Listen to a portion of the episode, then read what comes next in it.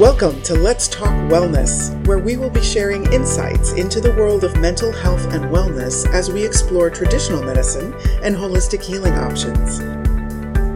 It's time to have new conversations about mental health. Join Mara James, the founder and CEO of the Hugs for Life Healing Center, as she guides us along this journey. And now, let's talk wellness.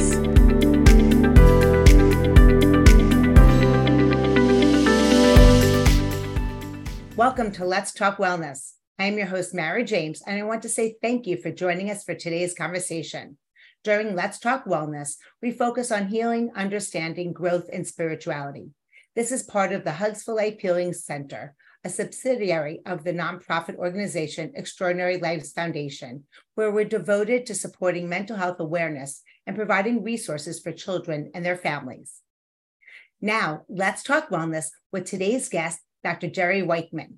Dr. Weichman is a licensed adolescent psychologist and the founder of the Weichman Clinic at Hoag Neurosciences Institute.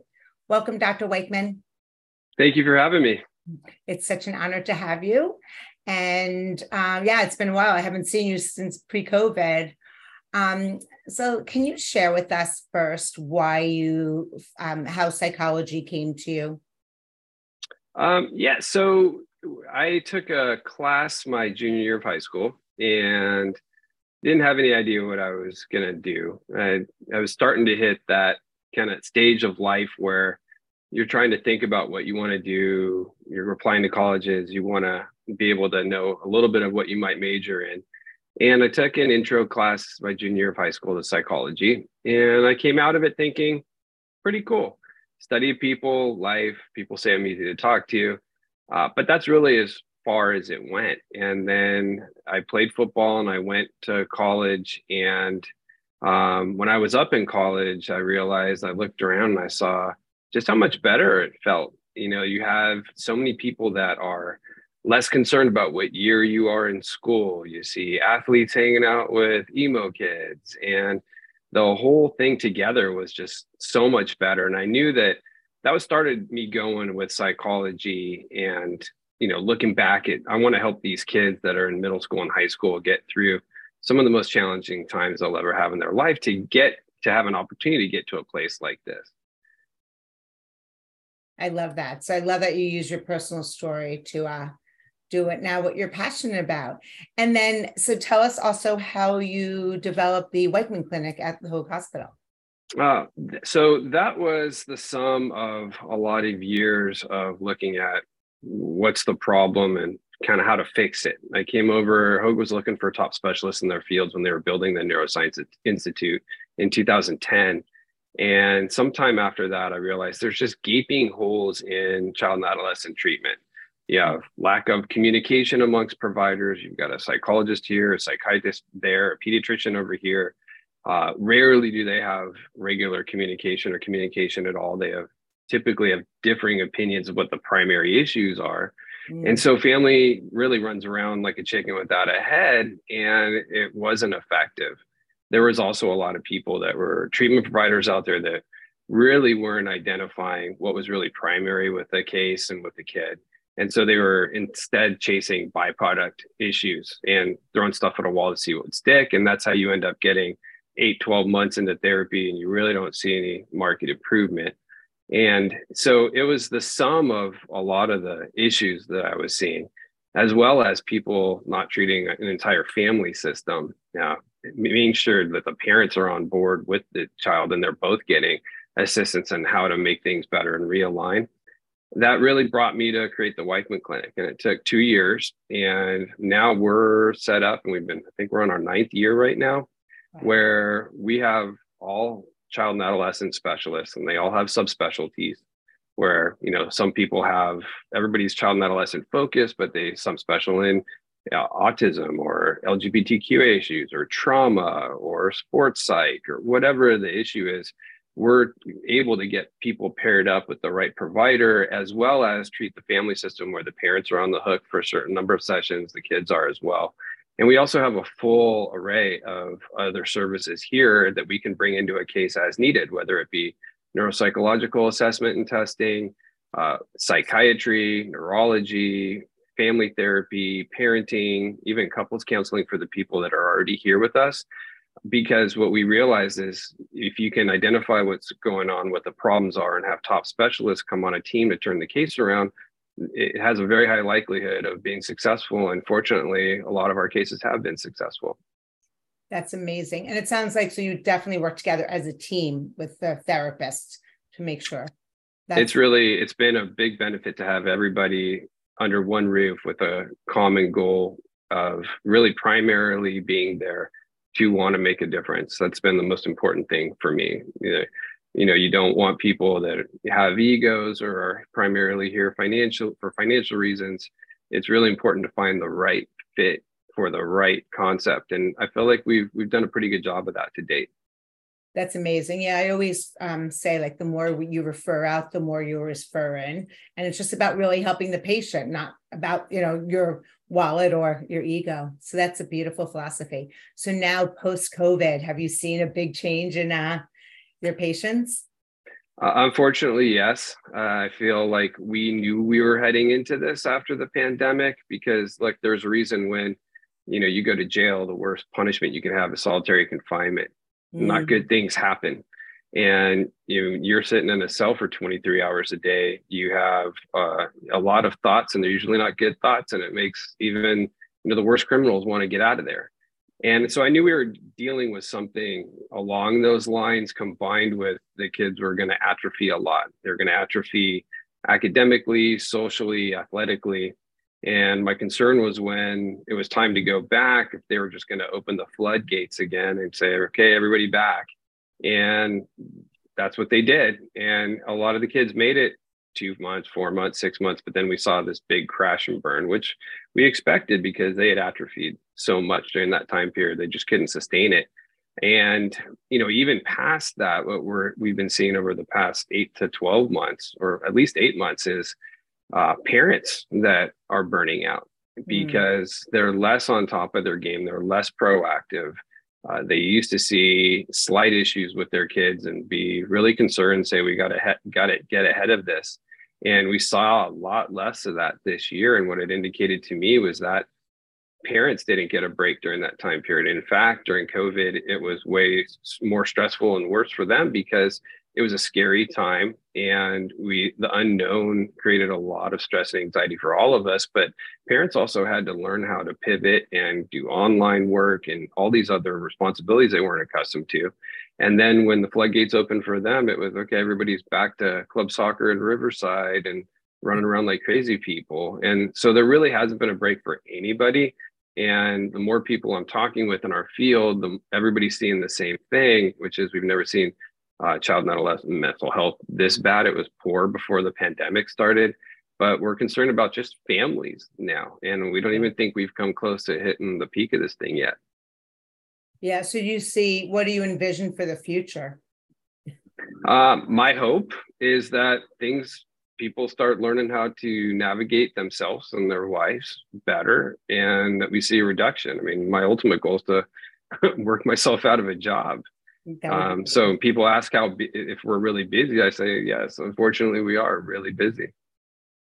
Wow, but do you think that the mental health from children from post pandemic has hit rock bottom yet, or do you think we're still on a downward? Eh, unfortunately, I feel like this wave's still climbing for us, and yeah. you know, I think that everybody's just trying to grit and get through the day, make it to the end of the day. Um, a lot of a lot of things that they used to care about are kind of put to the side as far as we for parents it's you know hygiene or getting exercise or time with my friends. They've done a lot to not put that air mask more on themselves now than they ever have been before. And you know i think everybody's having a tough time just with all the different things that have happened over not just the past two three years but the past five to seven years with elections and polarizations. And you know we haven't had the stability that we've been accustomed to for many, many, many years. And that constant instability will create this kind of helplessness feeling, this what we call dysthymia, which is a low grade depression that all day, every day you can function, but the energy, motivation, and focus that you've been accustomed to just isn't there. Do you think that happened at like from 9 11, possibly?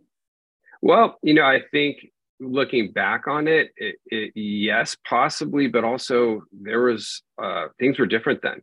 We were definitely not as polarized or opinionated or about ourselves as we are today.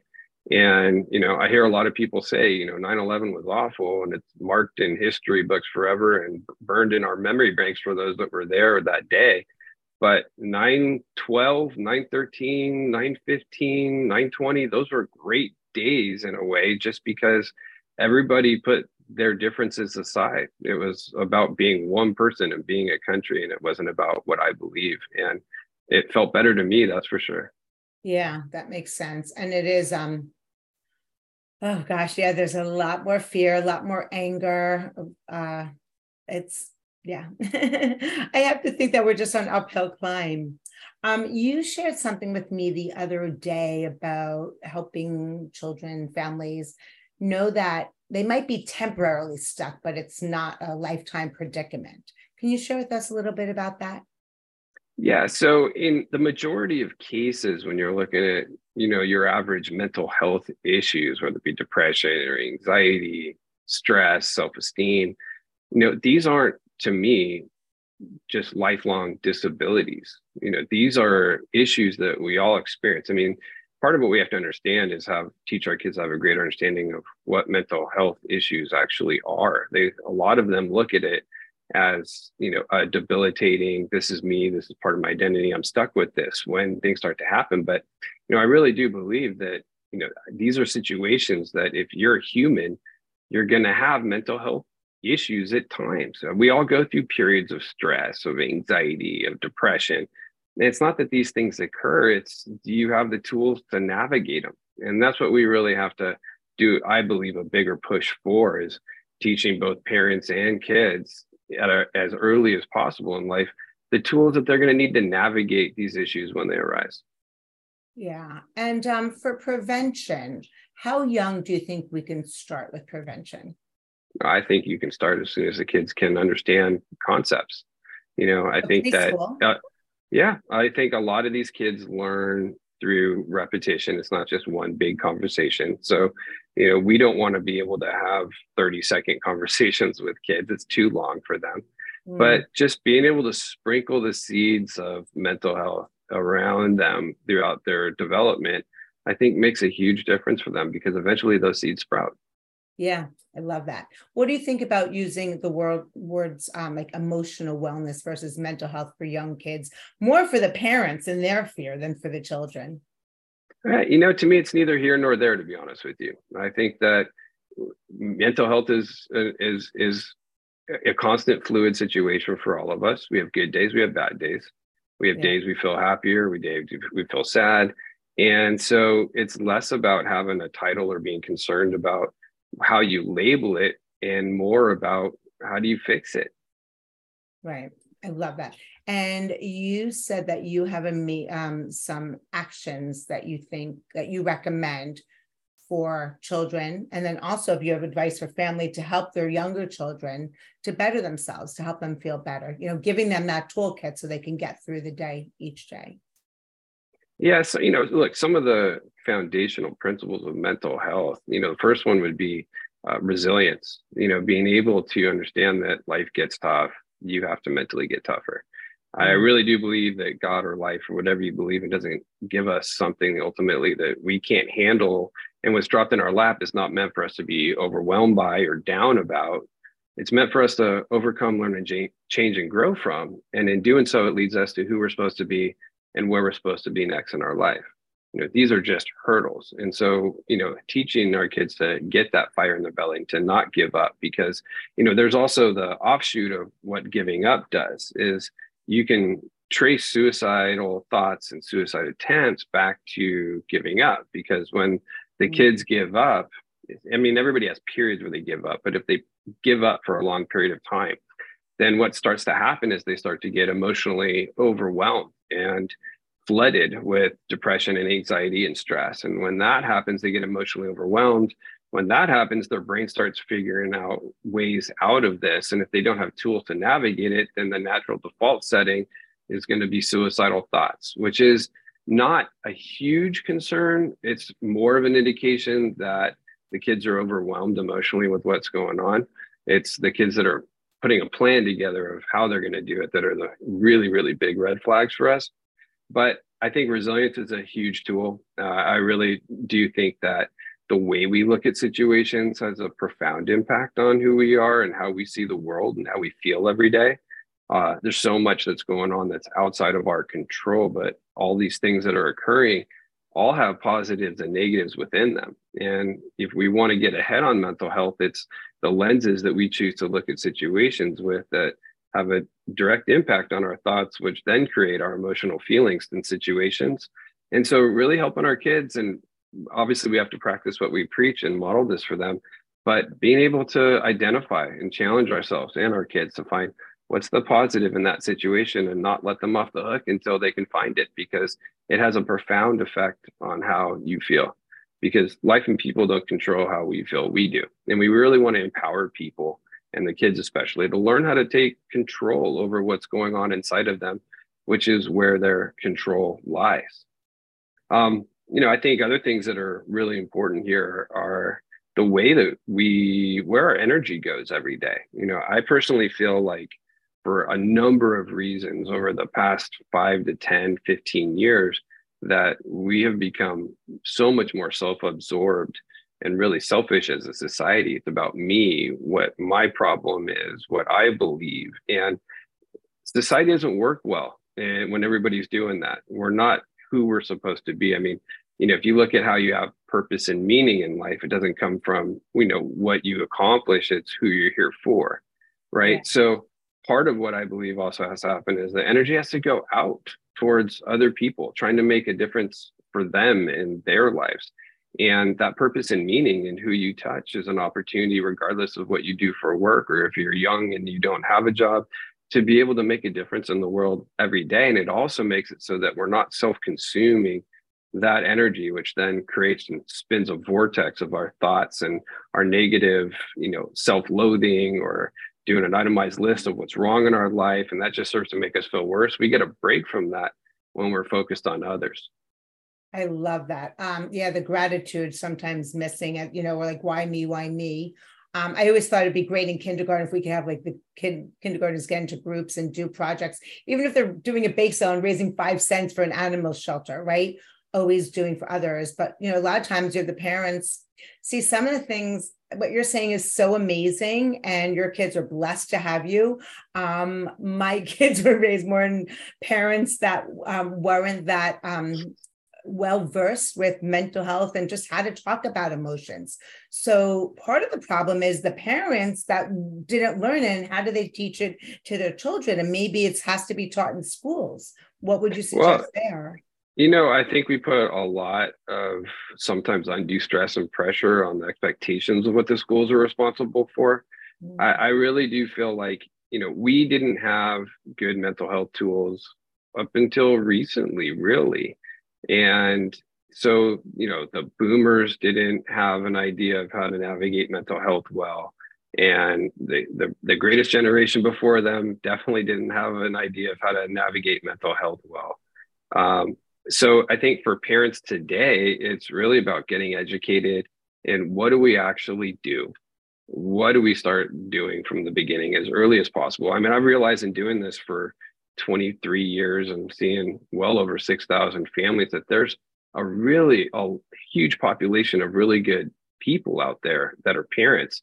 They just don't know what's going on or be what to do about it. And if you can give them an education in what's happening and teach them how to navigate it, they're soldiers. A lot changes for them and for their family, and it, and it works out well that yeah um yes that's we were blessed to have a great parenting coach because our middle child was diagnosed with asperger's and adhd and of course this parenting you know helped with not only with him but with our other two children um, so I love that you started with resilience, and we want to hear more about um, ways to help our children. But we're going to take a brief break, and we'll be right back. In these shifting and changing times, more and more lives are being impacted by mental health. The Extraordinary Lives Foundation, also known as ELF, is transforming the way people view and navigate mental health challenges. Their mission is to improve children's mental health and wellness and support families by providing educational tools, resources, and awareness events. ELF encourages families to recognize symptoms, overcome the stigma, and reach out for help. Through prevention, early intervention, and holistic treatment, we believe many of the big problems facing today's youth can be transformed within a generation. Extraordinary Lives Foundation is excited to offer the Hugs for Life Healing Center, growing a worldwide network of approved holistic healers and bridging the gap between traditional and complementary healing options visit the Extraordinary Lives Foundation website at www.elfempowers.org to find out more about their resources and events. Together, we can change the conversation around mental health.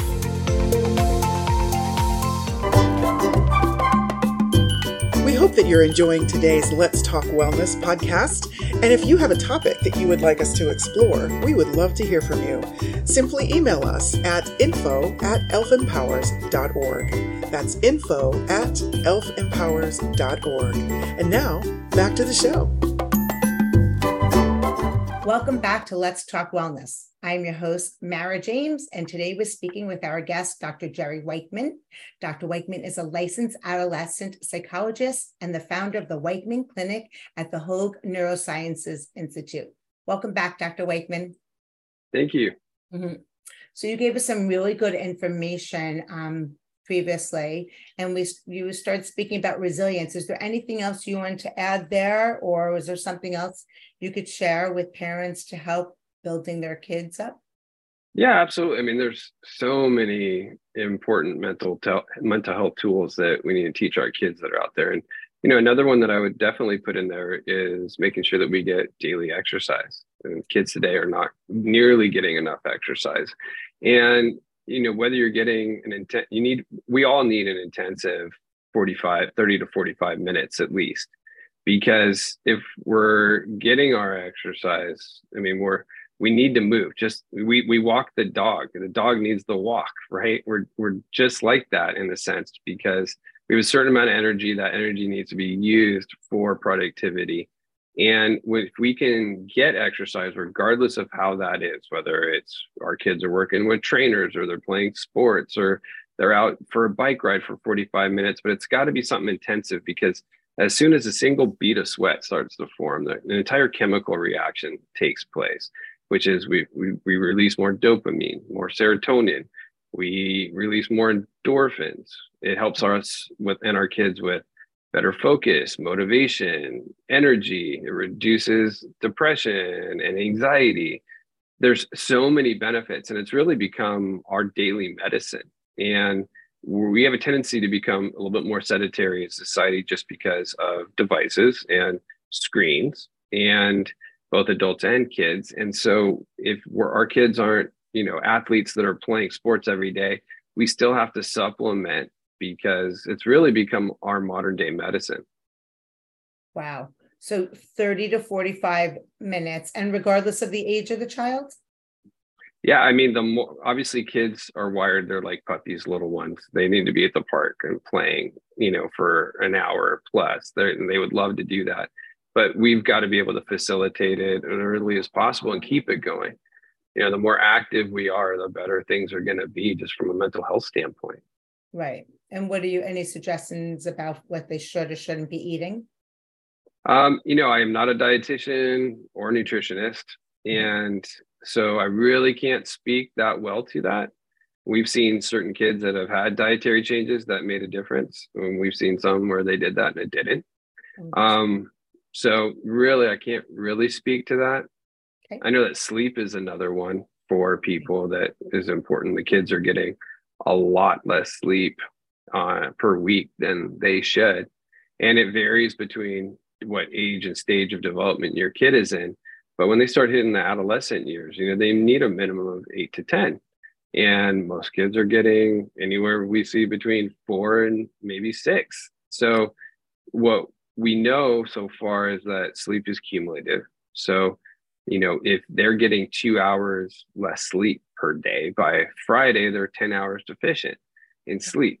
There's no way that sleeping in on Saturday, if they have the opportunity until 12 or 1, is going to catch them up. And I'm also reading a lot of studies in neuroscience about how there's strong correlations between that prolonged sleep exposure over periods of decades that have high correlations with Alzheimer's disease and dementia. So there's a chance that on the back end we really pay for this. And so I what I coach most parents on is we've got to treat, you know, pre-adolescents and adolescents like we did when they were newborns, which yeah. is we protected their sleep back then. That was extremely important for us because of their development and how it impacted them. And it's still the same thing. And these kids are still growing a brain. Yeah. So, you know, I think that sleep is a, a real big factor and it's impeded by a lot of different things today. You know, we didn't have the distractions that this generation of kids does with smartphones and computers and gaming systems that have really, in a lot of ways, been designed to be addictive by nature. Mm. So we've hmm. got kids with partially myelinated frontal lobes with intentionally addictive devices. And mm. so, of course, it's not going to go well from a productivity standpoint. We see a lot more lack of focus, a lot more procrastination, and a huge impact on sleep. Wow. What did you suggest to parents that they take their children's phones away at night? Well, I think that part when they're younger, I mean, our goal Eh, is, as parents when the kids are younger is to keep them safe and teach them about life, right? And when they're, it's still the same thing when they're adolescents, but we also have to keep in mind that we're trying to pair, now prepare them for launching into life. So there has to be a shift from, you know, your phone gets charged in our room and you know this is what time lights out is and forcing them as they start if they're on going to leave your home and maybe go away to college then somewhere around their their junior or senior year there has to be some type of a transition created so that they learn how to navigate these things for themselves so that when you jettison them out into the world they have a much better idea of how to navigate things and how things impact them. Love it. Okay what else? We have resilience daily intense exercise sleep and what else do you have for that list? Um, well, I think that there's also, you know, we all struggle with control issues more now than ever so than before.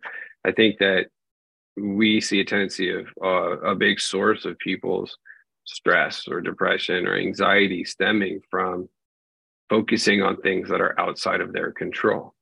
And when you do that, it's a square peg round hole. You're going to increase stress, you're going to increase anxiety, you're going to increase depression. And so, you know, we really got to bring people back to what you can control. And anybody hasn't figured this out yet, it's you can only control in this world how you react and respond to the things that occur combined with the effort that you put forth into things. I mean, that's really it. And so we've got to be able to be mindful of that and work from there rather than chasing so many things that are going on outside of us that create so much more havoc and chaos and increase mental health problems. Oh, just the thought of that. Um, I'm luckier. My children are 22 and older, but trying to control, I guess, using that word, uh, your children. Um, have you seen a lot of issues with that? Because I could just imagine that being a problem. You know, the parents feel out of control themselves and they're trying to control the child, and then the child resents it, and it creates this animosity. Have you seen a lot of? yeah. Yeah, and, and to be to be frank, I mean, you know, what I tell those kids that have parents like that, look, your parents don't wake up in the in the morning and say, "Hey, let's go screw with our kid," right? It's it, it's coming out of love and concern in most cases that those things occur. But yes, you know, you can grab things too tightly and spend too much time worrying about what's out there and and what could happen and and i think that part of what we need to do as parents is understand that if we're chasing the environment it's going to create a lot of stress and anxiety for us. I've seen it time and time again in here. And it's really about holding our, can- our kid accountable to themselves regardless of where they go. You know what are our family values? What are our expectations? What's going to happen if you don't do these things and you break those expectations? And give them a little bit of a freedom to navigate it themselves before and allow them to hit those lines before we come in with discussions and consequences for their actions yeah definitely yeah um, I've seen, I was working with a family and, um, you know, the woman, her son threw the TV outside the window. And I saw how it was escalating from the parent's side, and her child was similar to mine. And, you know, when a child's very black and white thinking or, you know, very um, geometrical, and you're trying to push them too much outside their limits, it just, you know, backfires. Um, well, you know, sometimes that'll backfire. They'll backfire even if you're not pushing them. It's just bad day, and they accumulate a lot and repress and stuff a lot of how they're feeling. And one small thing like picking up the wet towel on the floor could have a huge explosion, and you know, it, it it's not even close to what the reaction should be for the situation. But things have a tendency to get hot and elevated, and as parents, we have to learn how to back away from those situations and let the dust settle because you can't be rational with irrational people, regardless of who that is. And if you hang in there as a parent, do that, there's going to be a much higher likelihood of them elevating, the kid elevates, the kid elevates, just gas on a fire. And everything that happens in a family system is like throwing a rock into a still pond. The ripples will hit all the banks. And, you know, the other kids, if there's other kids in the house, feel the ripple effects of that. If I mean, even the dog, if you know, if you've ever been in a situation like this, the dog will tuck its tail and creep out of the room because it just feels awful for everybody. Right. Oh, wow. Yeah, the children too. Um, gosh, there's something to say about that. Uh, definitely interesting. What do you think? Yeah, like these children, do you see them being very empathic, like very sensitive to the energy that's going on in the house? Um, my parents, you know, I think that yeah, different kids are different you know, and they have different levels. They come into the world with different levels of resiliency, uh, sensitivity. And what I can tell you is that the the big hearted, the super sweet, gooey kids, it's a blessing and a curse. You know, it's a it's a blessing because whoever is closest to them throughout their entire life, whether it be best friends, a partner, kids, they're gonna feel like they hit the jackpot. But the flip side of that is they're also sponges for everything that occurs in the environment. So if you're yelling at another kid and it has nothing to do with them, this kid has a tendency to absorb that and hold that, and they kind of get hardened with it over time. And um, so, you know, it only as a parent you know your kid better than others, but the sensitive kids are going to need more coaching on how to navigate the smaller things that occur and the and the continued challenges that come their way. Did you say soft gooey? Did yeah, soft and gooey. I love that. Soft and gooey. I love that. Yeah. Yeah. These uh, children, we had um, a, a, teen that was in high school and he couldn't take a test. He had so much anxiety in the classroom. So we suggested he take it in another room by himself and he was fine. It's like he was absorbing all the energy, the anxiety around him. So really interesting. Um, and what you said before also, I love it like when something's going on with the child, instead of just jumping, giving that child that time out, the parent taking that time out, which is so challenging, especially when uh, parents always think that they're right. Do you ever recommend that for parents? Yeah, absolutely. I mean, look, the ultimate challenge is not can you control your kids in this life? It's can you control yourself through this crazy process as a parent? As a father of three myself, I mean, everybody is guilty of not being able to keep it together.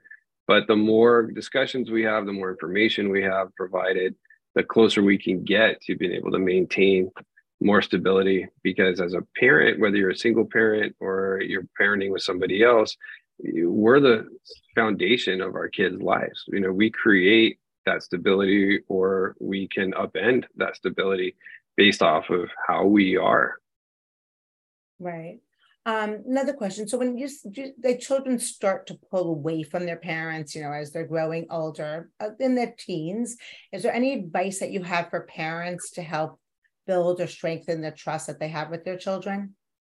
Well, I you know I think that first of all, this is natural, and really, if your focus is on your kids and getting them ready for life, even though it does hurt your heart that when these things when it starts to head down this road it's actually really good for them. It's the separation and individuation. They're getting ready to create distance so that they can go out into the world. And so, you know, you're in a better position as a parent with that, and they can't wait to leave your home than you are a kid that doesn't want to leave and doesn't want to leave you and it doesn't feel like they're ready for the world. And so, um, those things can be really challenging for parents. But I also think that like you want to be able to maintain your relationship to some extent with your kid. So whether that's dates that you go on with your kids, it's getting breakfast before school or lunch after school, small things can establish that relationship. And I think that really uh, touch and communication, it's not even about the communication as much as it's about hugging and touching our kids still. Don't let them push you away. Don't say, oh, get off of me you know, just don't look, this is how it's going to be until you leave our home. Sorry, I love you so much. Just putting your hand on their shoulder for a second and a half as they go by without having to say anything communicates, I'm here for you. I've got you. I love you. That is so beautiful. What happens when you have a child that's on the spectrum that won't allow you to touch them? Well, that's a little bit different, right? So if that's something that's going to activate them, then you have to find other ways to connect in the ways that they will receive that connection right? So, I mean, sometimes the apple falls far from the tree and sometimes a banana drops out.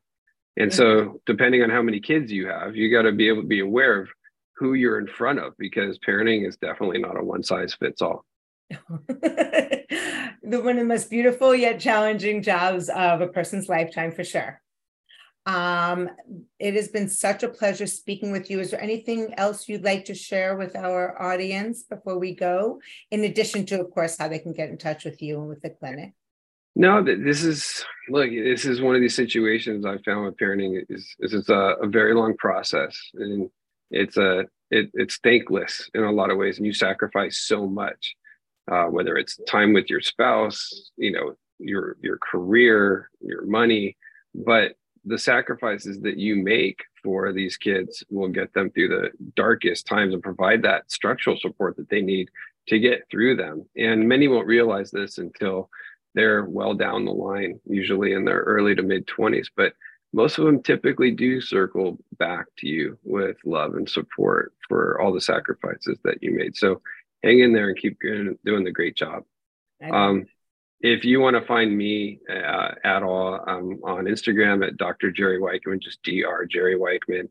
And also, I will, I too will be having a podcast coming out in the next couple of months called Raising Teens with Dr. Jerry Weichman. And if you're interested in that, it'll be on Instagram where you can find me and get notifications about that. Beautiful. Yeah, I think that will be great because that's exactly what society needs right now. And we'll also list your information in this show uh, link. So that would be great. Well, Dr. Jerry Weichman and our friends out there, thank you. And don't ever, ever forget that you are amazing. Thank you for joining us for this episode of Let's Talk Wellness. This podcast has been brought to you by the Hugs for Life Healing Center, a division of the Extraordinary Lives Foundation, a 501c3 nonprofit organization. If you would like to listen to more conversations like this, we invite you to subscribe to our mailing list at www.elfempowers.org to be notified when our weekly episodes are published. Thank you for joining us, and we look forward to bringing you our next conversation on Let's Talk Wellness.